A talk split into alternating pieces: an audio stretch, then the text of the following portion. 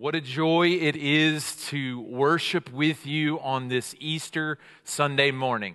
This is the one Sunday of the year that it is absolutely impossible to overhype or to over celebrate. We are here this morning to celebrate the fact that Jesus is alive, that he has conquered the grave, that he has defeated sin, death, evil, and Satan on our behalf, and we get to live in the good of it.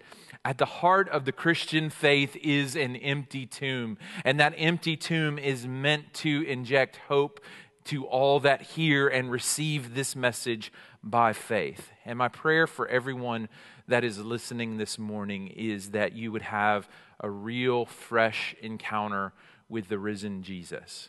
That the eyes of your faith, by the power of the Holy Spirit would be enlivened to be an eyewitness to the resurrection of Jesus.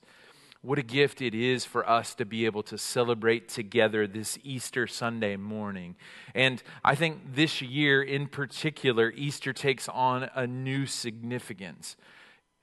The events of this last year has left us with a world that is filled with doubt and discouragement and death with the COVID 19 pandemic taking the lives of 2.8 million image bearers around the globe.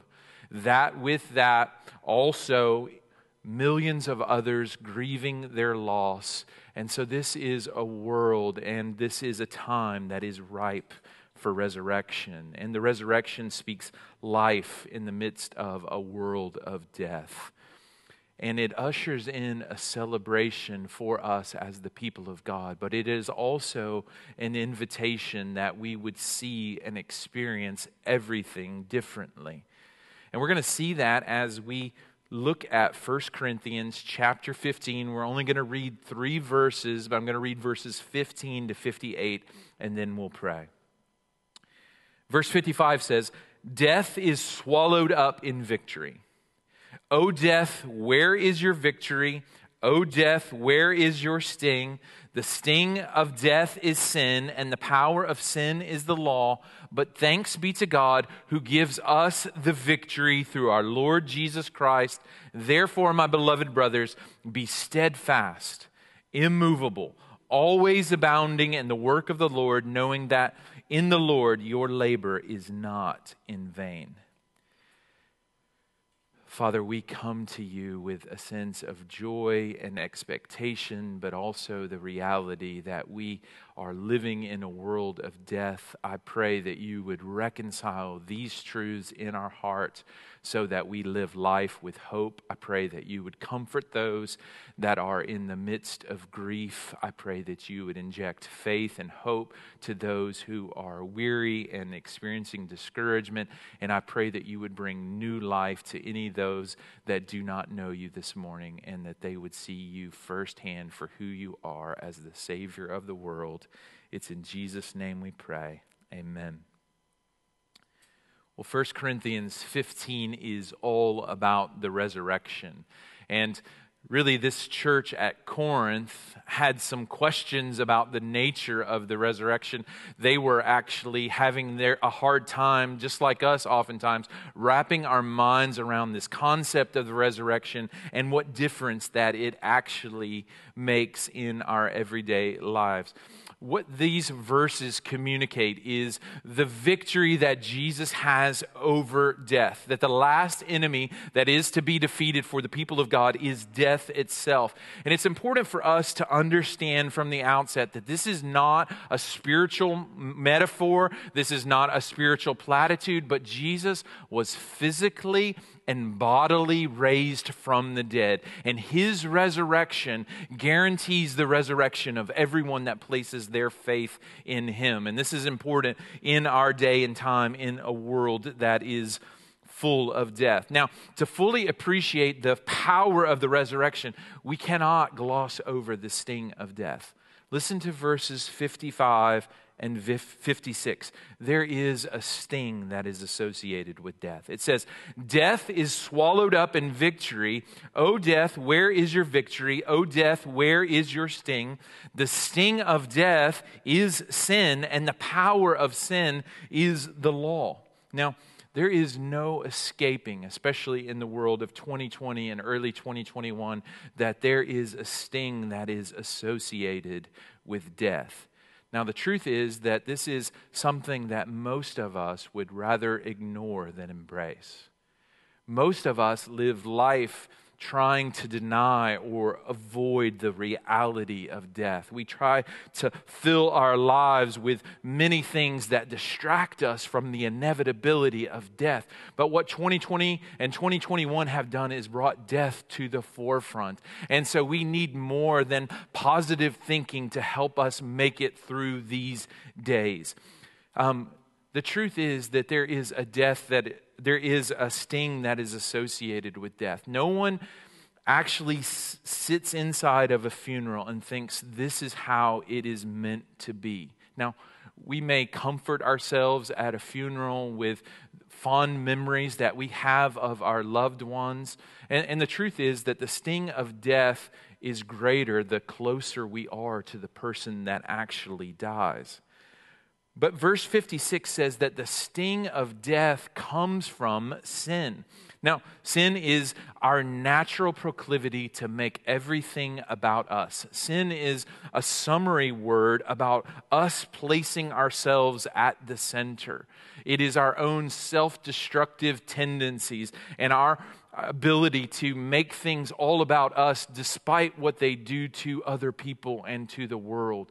The world, uh, the Bible calls this sin rebellion against God, and he calls it lawlessness. But not only is this a failure to keep some kind of moral code, which it is, but it is on top of that, sin keeps us from being the kinds of people that God actually designed us to be. We're designed to be people that are full of love and creativity and hope and joy. And we're meant to make something of this present world as He has given it to us. But sin distorts everything and curves in on itself and makes life all about us. And the penalty for that is death. We live in a world that is filled with death. All of us will die, not only physical death, but there is the reality of a spiritual death where most of us live disconnected from God. And the good news for us on Easter Sunday morning is death does not get the final word, the resurrection does. Jesus actually defeated death by his death on the cross. He brings life to all who, of us who are under the sentence of death by his resurrection from the dead, and he offers life to every single person that will look to him in faith right now. Now, in his book, Searching for Enough, the author Tyler Staton tells the story of a Long Island emergency medical technician. This emergency medical technician often would arrive on the scene moments before someone who was in an accident was about to pass away, where death was inevitable. And he said that there was great clarity around these moments surrounding death. He said, First of all, people would ask the question when he arrived on the scene Am I going to die? And he said, honestly, for the first several years, he didn't know what to say to that question. But one day, in a moment of absolute brutal honesty, someone asked, Am I going to die? And he says, Yes, you are going to die. There is medically nothing we can do for you. And he said, instead of the terror that he thought that he would endure and experience at that moment, that there actually was a moment of clarity. And he said three questions as he began to be honest with patients that were moments away from death came to the surface. And he said the first was the need for forgiveness. He said, regardless of religious affiliation, every single person lived with regret things that they knew that they needed to make right. Second, what came to the front in those moments was the need to be remembered. Was this a person that was going to be remembered? Were they loved? And finally, the need for significance, that their life actually made a difference on planet Earth. And the good news of 1 Corinthians 15 and the cross of Jesus Christ and the resurrection is that it speaks a better word to all of these questions. To the need for forgiveness, the death of Jesus on the cross and his resurrection from the dead promise forgiveness and pardon for all who believe. John chapter 19, Jesus upon the cross said, It is finished. That is salvation from beginning to end for everyone that would look to him in faith. Forgiveness is available to those who look to the cross and the resurrection for salvation. To the need to be remembered, to the need to be loved the picture that comes to mind for me is the thief that died on the cross right next to Jesus. His words when he was by Jesus on the cross was, Remember me when you come into your kingdom. And Jesus said at that request, Today you will be with me in paradise. The promise of the cross in the resurre- and the resurrection is the fact that Jesus will remember you. Even if you are you feel like you are totally and utterly alone, Jesus Christ remembers you on the cross. He knows you by name and He died for you specifically. He says, If you believe in me, you will be with me today. Now, to the search for significance, Hebrews chapter 12 says that for the joy that is set before him, Jesus endured the cross despising the shame. Do you know what that joy that he was looking forward to? It was bringing God his Father glory by redeeming you and I. So, for that search for significance, you were so loved by God himself and the Son of God that he laid down his life on the cross to say that I love you this much. That is the invitation of the cross. That is the invitation of the infitum that you are significant in Jesus Christ. So, that is a truth that heals the sting of death. Now, this is a promise for us in the future that is meant to speak to us right where we are today. The next thing that we're going to look at is that the resurrection has implications for us and how we live out life together as a church community here and now. The resurrection commissions us as Easter people here and now. Look at verses 57 and 58 with me. It says, But thanks be to God who gives us the victory through our Lord Jesus Christ.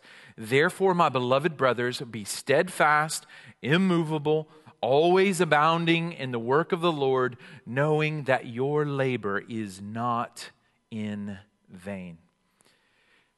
I want you to get this. This is a song that we sing in the future that is meant to bear fruit here today. This is a song that we will sing together as the people of God at the funeral of death itself. There will be a day where there will be no more death. There is a day coming where there'll be no more depression, where there'll be no more fear, where there'll be no more disease, where there'll be no more anxiety. All of those things will be swallowed up forever by the victory of Jesus. And the reason that the Apostle Paul and God Himself gives us this song is because this song is supposed to inform how we live out our life now. It says, O death, where is your victory? O death, where is your sting? We have have victory through Jesus Christ himself. And verse 58 clearly communicates the resurrection is to help us to know that our life here in the present is not in vain, so that we will not grow weary in a world that is full of death. N.T. Wright tells us this that um, because of the resurrection, we actually become resurrection and Easter kinds of people. We're meant to be signposts of hope.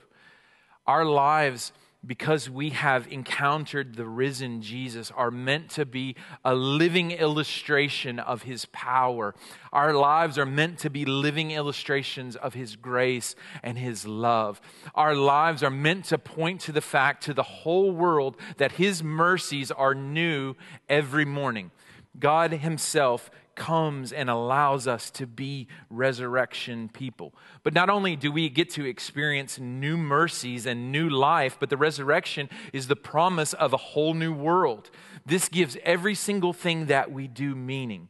So, from building roads to making paintings to raising our children to sharing a meal around a table, celebrating the goodness of God because we are the first fruits of the resurrection, or Jesus is the first fruits of the resurrections, we actually become the building blocks of a whole new world.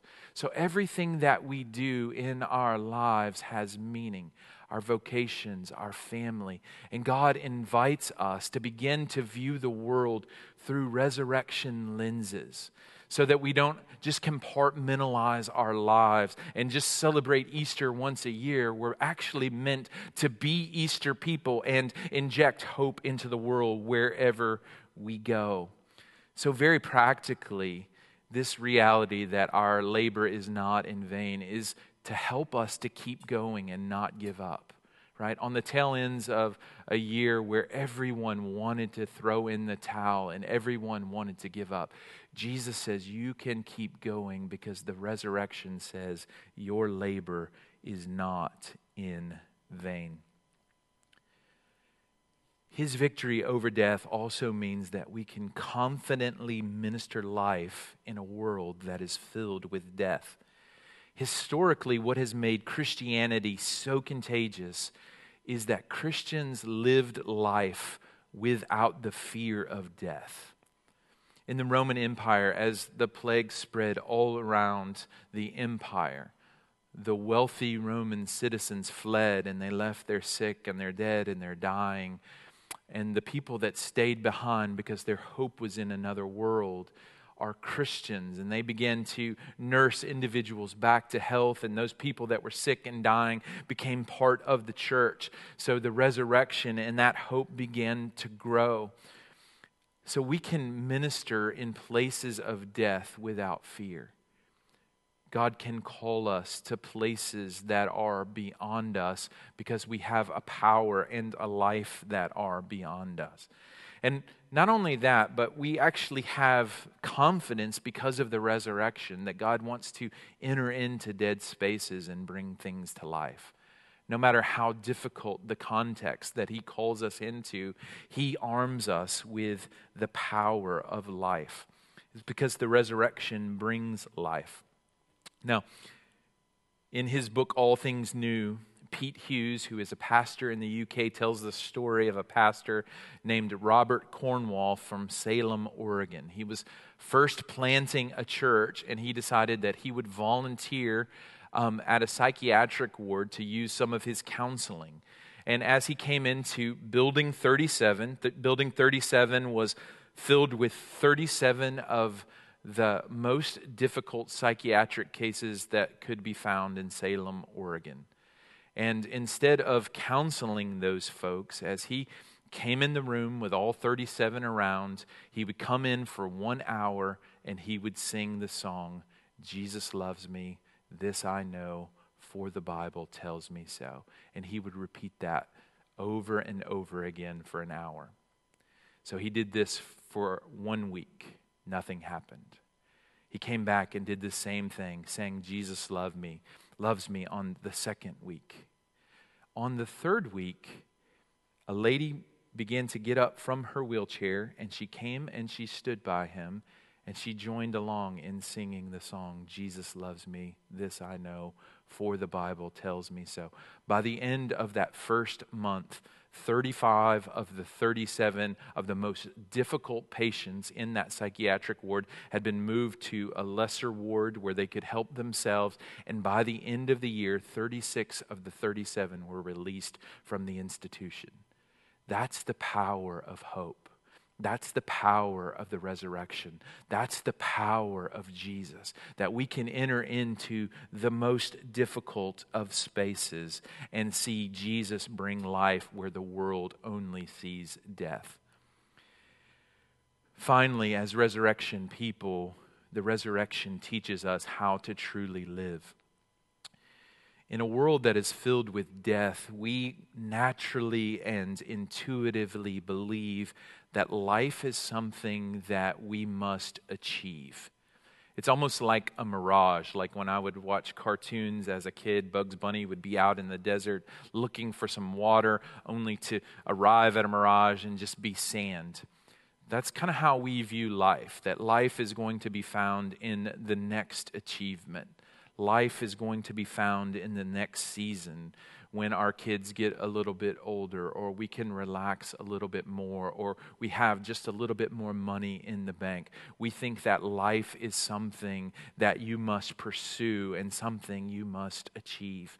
What the resurrection of Jesus does is say that life is only something that we can receive. So it frees us to enjoy the rest of life. Jesus says in John chapter 14, I am the way, I am the truth, I am the life, and no one can come to the Father except through me.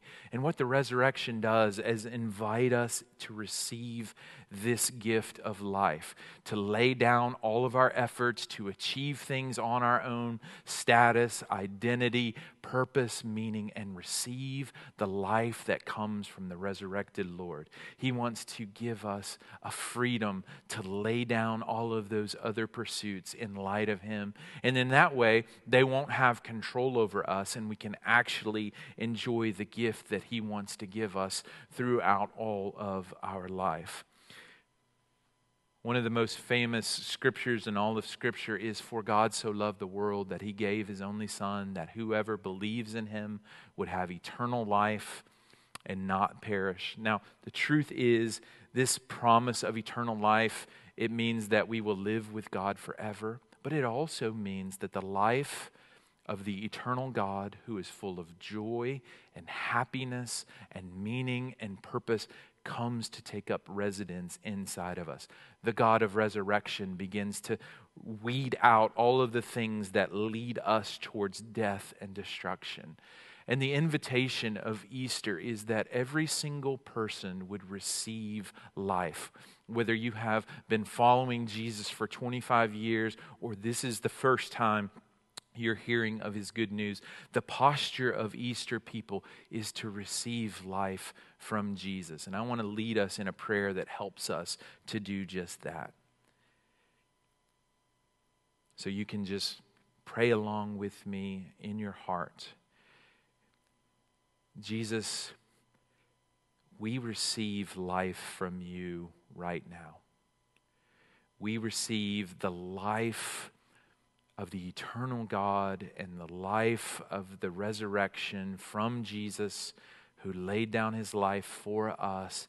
And we trust in him to bring us life and meaning and salvation and purpose.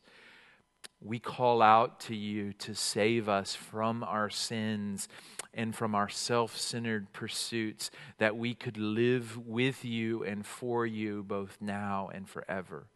I pray that for every single person that hears my voice, that they would be commissioned into a life of resurrection and a life of hope.